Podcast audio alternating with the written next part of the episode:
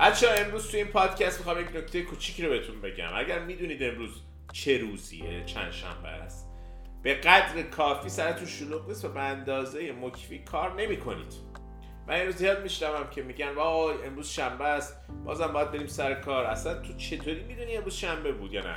من نمی‌دونم چه روزیه. از کجا می‌دونی مثلا دوشنبه این هفته تعطیلی هست؟ یا چهارشنبه میگی خوب شد آخر هفته رسید. خب، چرا؟ چون اون قدری که باید کار ندارید.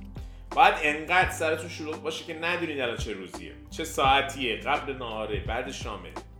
همه ماها روزهایی رو داشتیم که انقدر کار داشتیم فعال بودیم active بودیم که time نهار و شام اصلا یادمون رفته.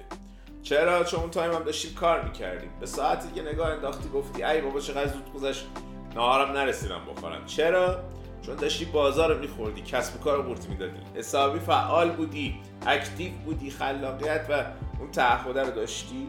بازار داشتی رو انگشتت میچرخوندی الان هم باید اونجوری باشی. اگر توی زندگی وضعیت مالی راضی نیستی باید حسابی سرت شلوغ کنی. انقدر کار بری سر خودت فعالیت زیاد کن که ندونی کدوم سلبریتی ازدواج کرد طلاق گرفت. وقت نداشته باشی اخبار رو اصلا دنبال کنی. وقت نداشته باشی ببینی اون بیرون چه خبره. کی اهمیت میده چی شده چی نشده؟ من اصلا برام مهم نیست. نه اینکه چون انسانیت ندارم اجتماعی نیستم. چون وقتشو ندارم. با تلویزیون دیدن اینستا چک کردن به اون موفقیت نمی‌رسید. موفقیت از فعالیت به دست میاد. از مشغولیت و غرق شدن توی کار.